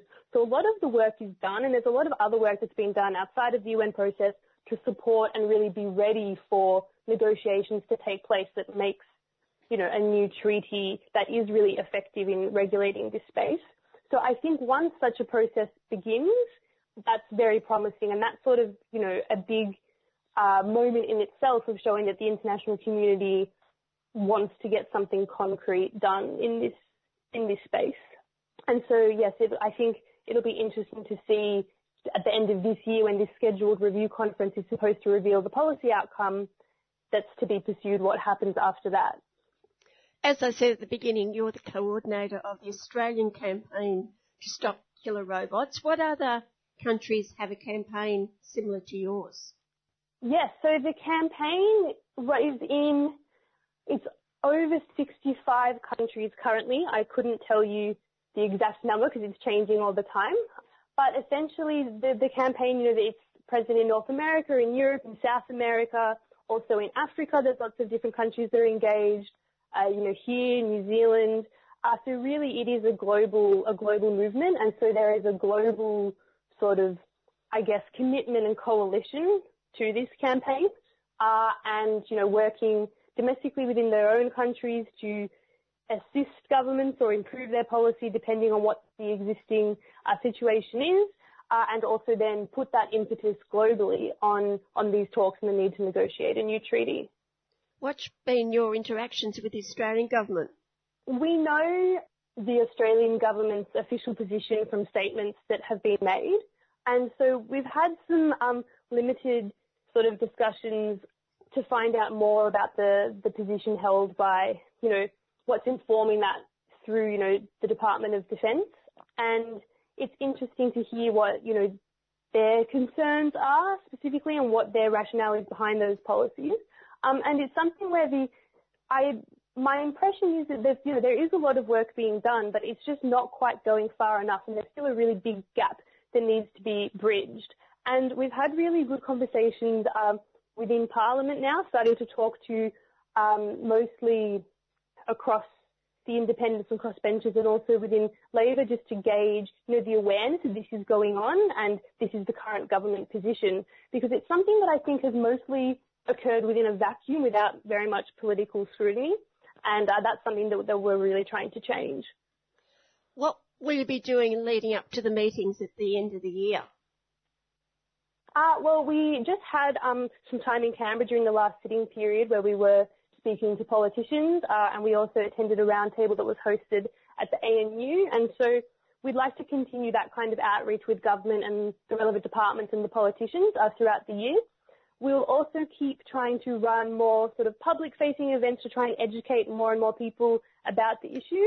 Uh, so throughout last year, they were mostly conducted online, but hopefully we'll have a combination of webinars and in-person events, you know, between now and the end of the year. And I guess uh, we're also interested in reaching out to universities and university students because there's a big involvement, I suppose, with with universities in this area and university students being aware of what they're working on. So just extending some of that work that we've we've done throughout last year. Uh, and I think they're sort of some of our main focus areas as we as we grow the campaign and put pressure on Australia to improve their position and be a better actor and you know a leader in this process. Just finally, Matilda, a killer robot. They're not in production yet. Could you envisage what one would look like, what it could do, and what the consequences could be?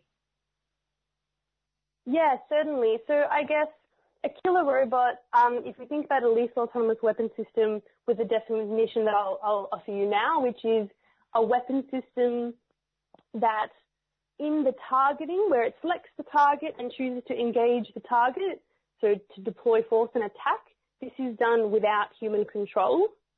What you could think about is, you know, if you had a drone without a human operator, um, you could have lots of smaller ones deployed into, say, an urban area where warfare is occurring or in any other war context.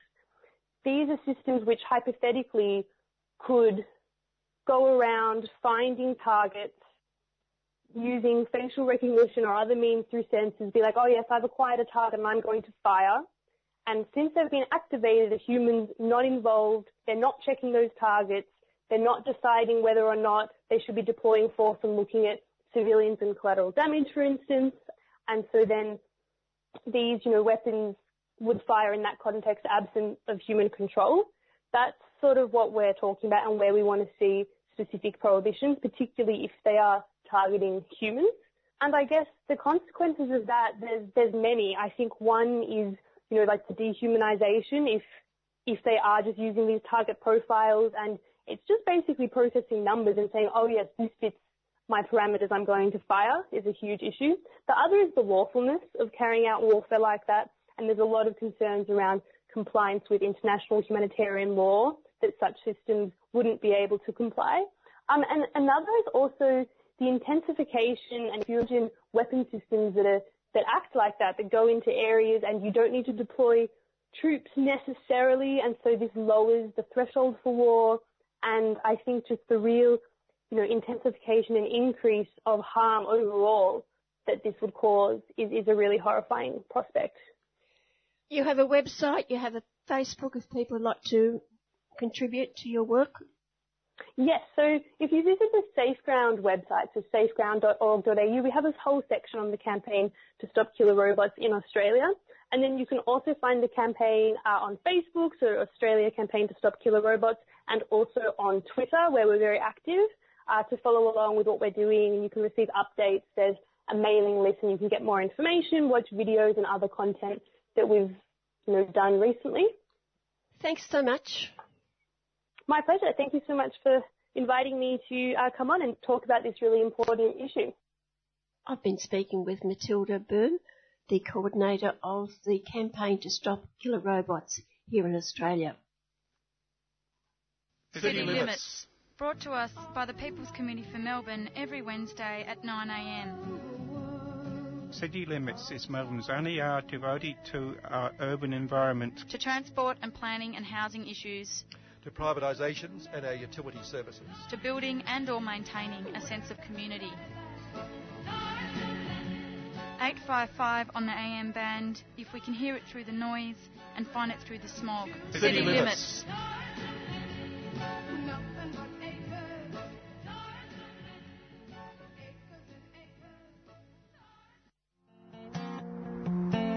Behind these prison walls there's a man who's won awards for the work that he has done. Tune in at 9.30am Thursdays to hear a special series, Home Run for Julian. Join James Brennan as he tracks the campaign to bring Julian Assange back to Australia. Starting on the 18th of March. This special four part series will feature interviews from Julian's dad, John Shipton, and other tour participants. Follow the convoy from Melbourne through regional towns in New South Wales and Victoria and back to Melbourne. Thursdays 9:30 till 10 a.m. Home run for Julian on 3CR. Is someone who is a hero to whistleblowers everywhere.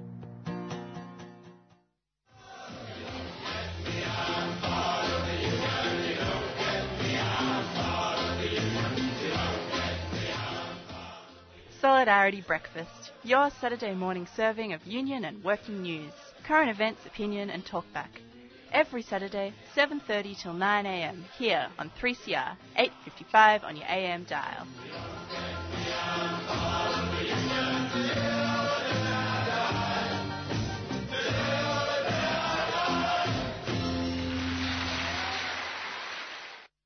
What we're dealing with here is a total lack of respect for the law.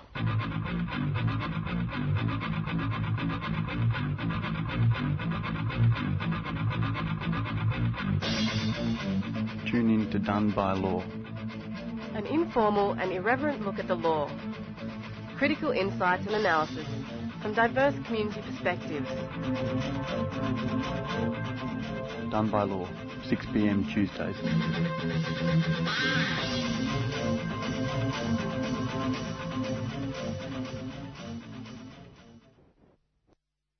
As COVID-19 deaths continue to soar in Brazil, we focus on the recent history of the largest country in South America, the fifth largest by area and the sixth most populous in the world.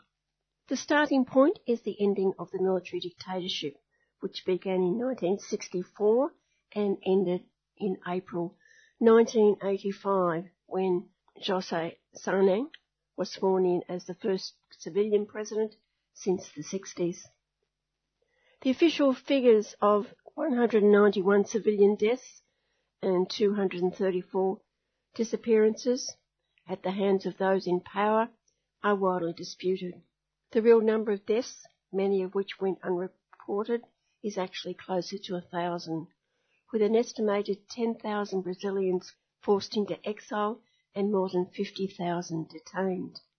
I'm joined by Sasha Gillies Lakakis, thesis student, a member of the Australian Cuba Friendship Society and the Unitarian Church, and today we hear part one with part two next week. First, Sasha, how difficult or maybe easy was the transition from dictatorship to democracy rule in Brazil in the mid 1980s after such a brutal period of Brazilian history? Just a bit of brief context to begin with. So obviously the coup um, happened in 1964. That essentially unseated the last, really the last left-wing government until the Workers' Party in 2002. And what you have, as you said, is this really brutal military apparatus emerges. You have a brief period of guerrilla struggle in Brazil. That's very quickly put down. Um, in fact, as um, and we'll see this a bit later, Dilma Rousseff, one of the Workers' Party presidents, was actually tortured by the military regime. She was actually a member of one of these guerrilla organisations. You know, in the 70s, there's a period, I guess, of, of acceptance, a bit of a malaise um, sets in over Brazil, particularly because we see this sort of dumbfounding sort of economic growth and for a time, uh, prosperity for certain people, for the middle class, for the upper class, come to be known as the Brazilian economic miracle. Of course, it's not really a miracle. What it was was um, strong commodity prices, and American companies were investing millions and millions of dollars into Brazilian resource extraction. These two factors alone were really the main cause of Brazil's fortunes. But that quickly changes. By the late 70s, early 80s, we have commodity price slumps. Brazil um, is embroiled in the Latin American debt crisis, which is affecting the region more broadly. They're unable to repay their debts. And you see the stirrings of, of a movement that's particularly with the trade unions. They're, they're definitely the leaders. And of course, Lula da Silva, who becomes the president in 2002, he leads the particularly active and militant metal workers union in Sao Paulo, in Brazil's largest city. Um, he goes to jail for a time. The military um, sends him to jail. But basically, the, the military leaders can see that the change is coming, I think, by this point. You have the, the leader in charge at this, at this time, João Figueiredo, he essentially implements an amnesty law, which uh, in 1979, which is almost like a preparation for the transition to democracy. So basically, this law it, it's a double-edged sword. So it allows um, exiled activists to return to Brazil. Um, it also um, abolishes a lot of the, the crimes that more radical um, individuals may have been accused of under the dictatorship. But what it also does is it grants the generals themselves and perpetrators of, of torture and human rights violations total amnesty and total legal immunity um, in the case that they give up power. So at this point, the, the generals are still in power. And then we have this uh, union movement um, attracts a, a, broader base. And by 1983 to 84, we have the emergence of what is called the Diretas Já movement or the Elections Now movement. So, you know, you have millions of Brazilians taking to the streets across Brazil, across the main cities, even in the countryside, calling for free, fair and direct elections and calling for an end to the military. And by this point, the military is struggling to, to control this movement. Uh, the US is also distancing itself. I think they realise too that the, the military regime is losing legitimacy um, because this is, of course, part of a wider change across Latin America um, where you have the military giving up power in countries like Argentina, or a bit later Chile, but others as well. And by 1985, the military says we're ready to step down. So it's important to note, you know, that, that this was a, a really immense struggle and that also we have to remember on whose terms the transition took place because the generals did agree to it. The generals did receive immunity. And we can see the consequences of that now with Bolsonaro's presidency. He's relying on, on these very same military men, many of whom did commit or at least ordered um, human rights violations to take place and they're still a very powerful force in the country. But yes, by, eight, by 1985, um, they've officially withdrawn from politics, and you have the first elections in Brazil. And who won that? during that time, so Lula hadn't yet created the Workers' Party. He was still very much involved with the, as I said, the trade union movement. Uh, like I said, the left had been suffocated under the military dictatorship. It didn't exist until until that amnesty law was introduced. Actually, when it re-permitted the the formation of political parties, um, and that's when like the Brazilian Communist Party um, was reformed, um, and a number of others as well. There was a Social Democratic Party. But the party that easily was, was the largest um, and, and I suppose the, the most legitimate, unsurprisingly, it served the interests of, really it served the interests of the elite and the, the middle class to an extent. Um, it's called the Brazilian Democratic Movement Party, sometimes just called Democratic Movement. And it was led by Tancredo Neves, he's an interesting man. He he was actually a member of quite a progressive government in the in the 50s um, of Getulio Vargas, and he's the man who really uh, modernized Brazil. He he actually broke the fascist movement or the original fascist movement in Brazil. You know, he established universal education and healthcare. You know, he was really, he's sort of seen as the founding father of modern Brazil. And this man, Tancredo Neves, who won the election, was a part of his government before the, the military coup in the 60s. He's since returned. He's a lot more conservative now, and he wins by quite a considerable margin. There's few other competitors. But what happens, remarkably, is the night before the election, he collapses. The election still takes place, but on the day of the election, when it's announced that he's won, he dies. You know, no one was expecting this to happen. So what happens is you have his vice president take over, Jose Sarney. Sarney um, and the Sarney years, as they are known, throughout the, the late 80s, were renowned for their intense corruption. Sarney really sort of began the opening to, to neoliberalism in a way. He, um, he solicited the IMF to introduce an austerity package. It was really devastating, particularly for, um, for wages and employment. Wages stagnated, but the prices of goods and the prices of living went up in Brazil. You had people who were thrown out of home and they, they just had to go and invade, um, you know, vacant private property. There was nowhere else for them to live. And then paradoxically, he tried to introduce some, you know, some price controls later in his presidency, which didn't really work by that point. He, he, he in the end, he became very unpopular and he, he ultimately lost his re-election. Was it unusual in Latin America, South America, for a workers' party to come to the fore? They really began um, campaigning and actually began their first attempts to win Brazilian elections in the 1990s. So Lula by this point has been released. But there's still sort of, I think in Brazil there was still very much this impression that we have to give the institution, uh, you know, the institutional parties or the parties of, of uh, the political institutions in Brazil, um, which are chiefly centre right, um, of course, the benefit of the doubt. But as as the 90s drags on, and you see increasing austerity, you see increasing violence, increasing crime, increasing instability. People are ready for a change by the early 2000s, and they realise that these right-wing parties aren't going to deliver it. And Lula really is part of what we call the pink tide in Latin America. He's part of the earliest part of the pink tide, which included, of course, Hugo Chavez's victory in 1998 in Venezuela, um, and also the um, Kirchners in Argentina, the left-wing Peronists, who, also came to power in 2002. And Lula, in that election, he wins with 60% of the vote. I think even a bit more than 60% of the vote. He absolutely just smashes all the other parties. So, so we can see it definitely as part of a regional shift to the left. Can I ask you about the indigenous peoples of Brazil? It's a, a huge country and the Amazon region is a, an enormous part of Brazil. How did they fare both during the dictatorship and in those years that you've been talking about since? That's a good question. So, as you said, um, Brazil is is an immense country. It's incredibly diverse. Even after the Portuguese conquest and the Portuguese-led extermination of indigenous communities, a, a really staggeringly diverse range of peoples and tribes and groups continues to exist today. You, you know, you have, for example, the, the really reclu- uh, reclusive Yanomami people who are on the border of Venezuela, right up in the north of the Amazon, um, who have barely received human contact. We know they, we know they exist, but um, apart from that, they've, they've largely kept to themselves.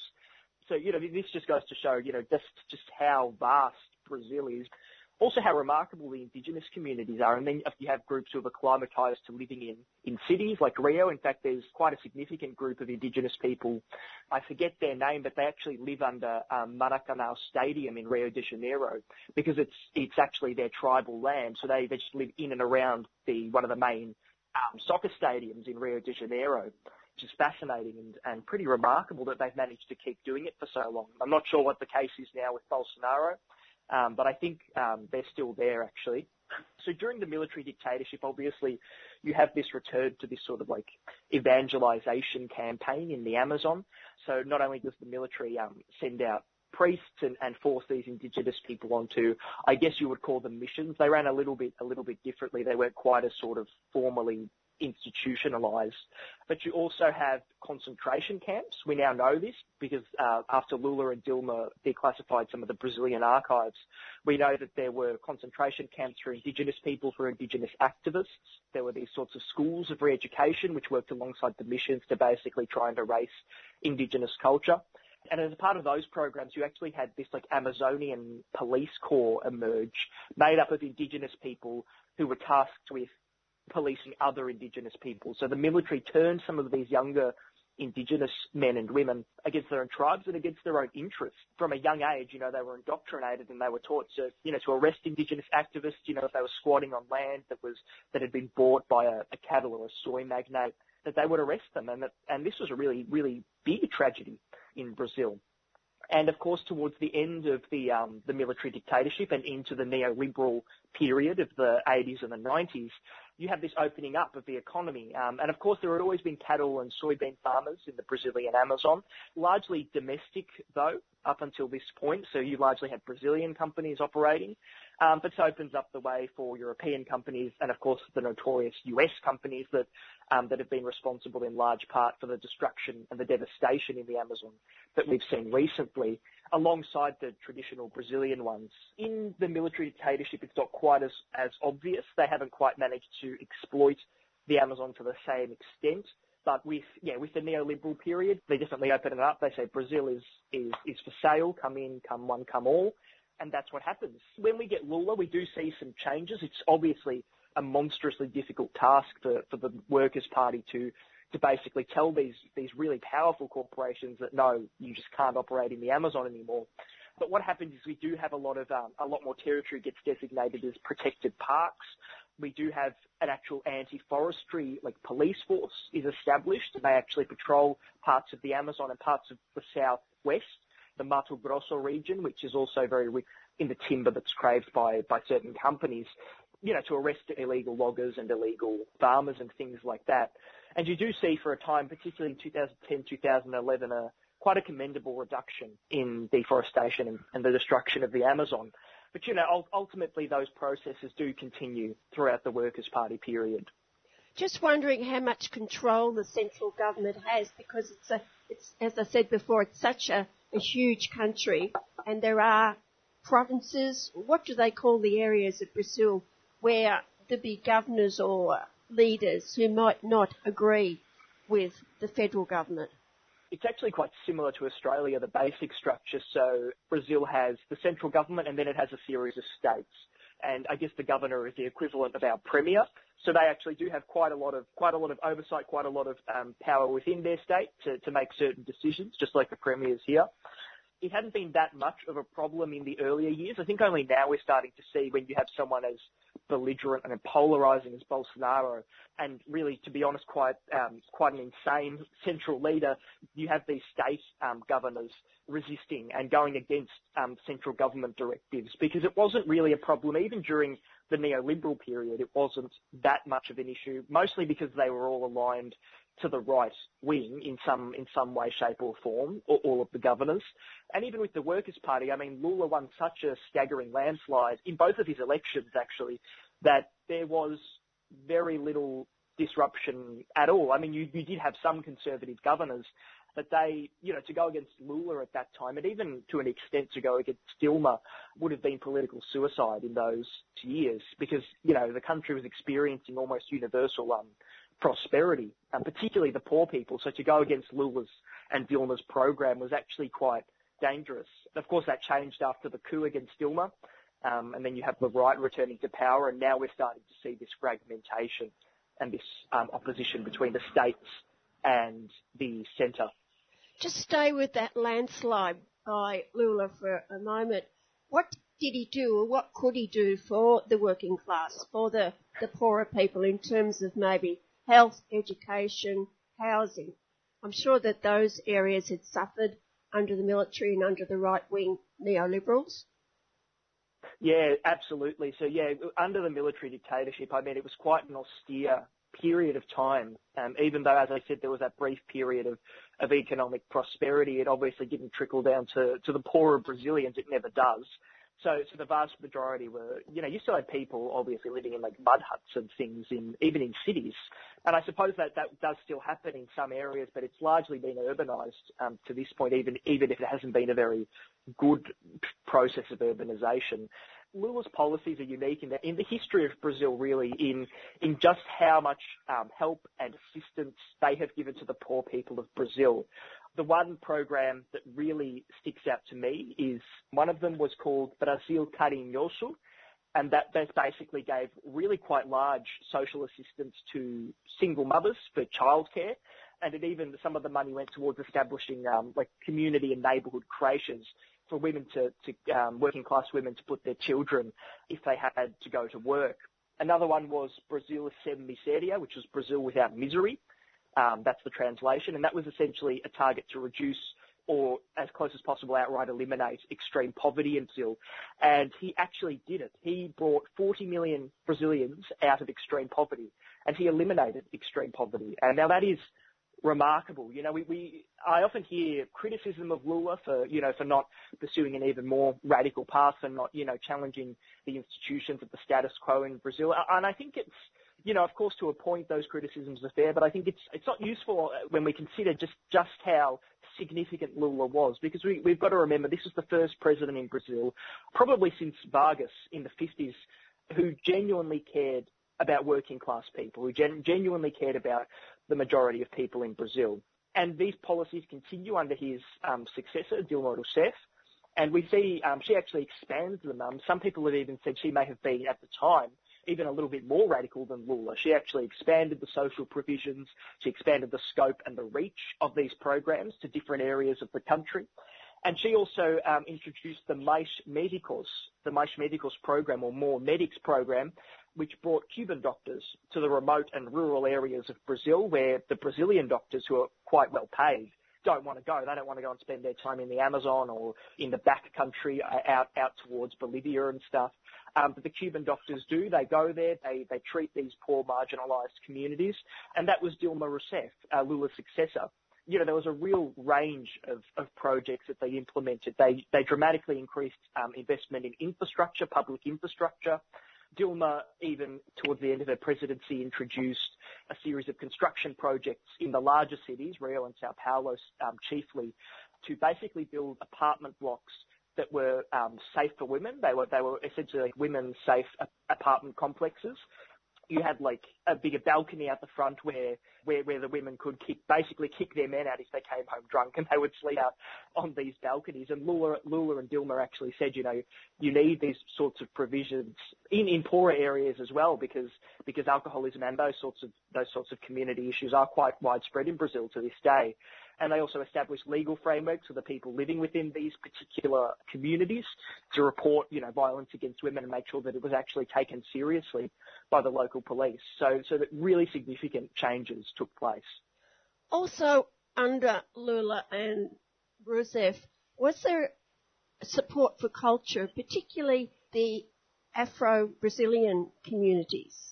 Yes, so this was this was another thing, um, and, and this is the fascinating thing about Brazil because prior to Lula, you know, you have such a diverse and such a rich culture in Brazil. You have the indigenous cultures, you have Afro-Brazilian, like you said, um, particularly along the eastern coast and, um, and in the city of Salvador. And of course, you have, you know, you have the rich melting pot really that, that has resulted from um, from those centuries of racial mixing, of, of cultural mixing. But during the dictatorship, during the 90s, and even before that, to be perfectly honest, there's this very severe, this very austere European-centered culture. Uh, because of course the elites were concerned with appearing as European as they could, as close to the, you know, to the imperial centre as they could. I mean, indigenous and Afro-Brazilian cultures are outright, you know, forgotten, censored during these periods. And then during the 90s in the neoliberal period, you have a sort of unofficial censorship where you have this turn to Hollywood, this turn to American culture. And of course that does continue under the Workers' Party. I mean, you know, it's inevitable. It's one of the, the strongest and most overt forms of cultural imperialism on earth. You know, US culture and Hollywood and all that. But Lula begins, and Dilma, of course, and Dilma, of course, does have um, Afro, some Afro-Brazilian heritage. They invest um, millions into into museums, into cultural works, into dance troupes. They renovate um, a series of really excellent museums across the country, including the Rio Museum. That unfortunately burnt down during the neoliberal period. And you know, you have um, an expansion of, of tourism related to you know indigenous indigenous cultures and indigenous experiences. Now, of course, that has problems of its own, but you know, it does provide revenue to these to these people who have, you know, for, for such a long time been completely cut off from the rest of the country and cut off from the rest of society. And it, it gives them at least, a, you know, a livelihood and a chance to, to express their culture. Uh, they're not forced into it. They signed up to these government tourism projects when they wanted to. And you have Brazilian cinema sees a renaissance as well. And you have some particularly some really good Afro-Brazilian movie makers that come to prominence during this period.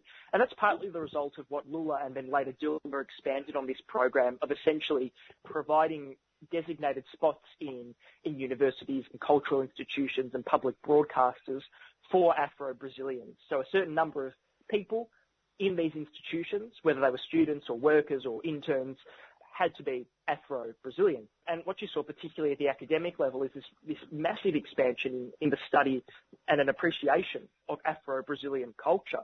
It obviously didn't resolve, you know, the 500 or so years of um, racial discrimination that they've been forced to face and that they still face. But it was definitely, it was definitely a step in the right direction. You've been listening to part one of the recent history of Brazil with Sasha Gilles Lakakis and part two on the program next week. You've been listening to a 3CR podcast produced in the studios of independent community radio station 3CR in Melbourne, Australia. For more information, go to allthews.3cr.org.au.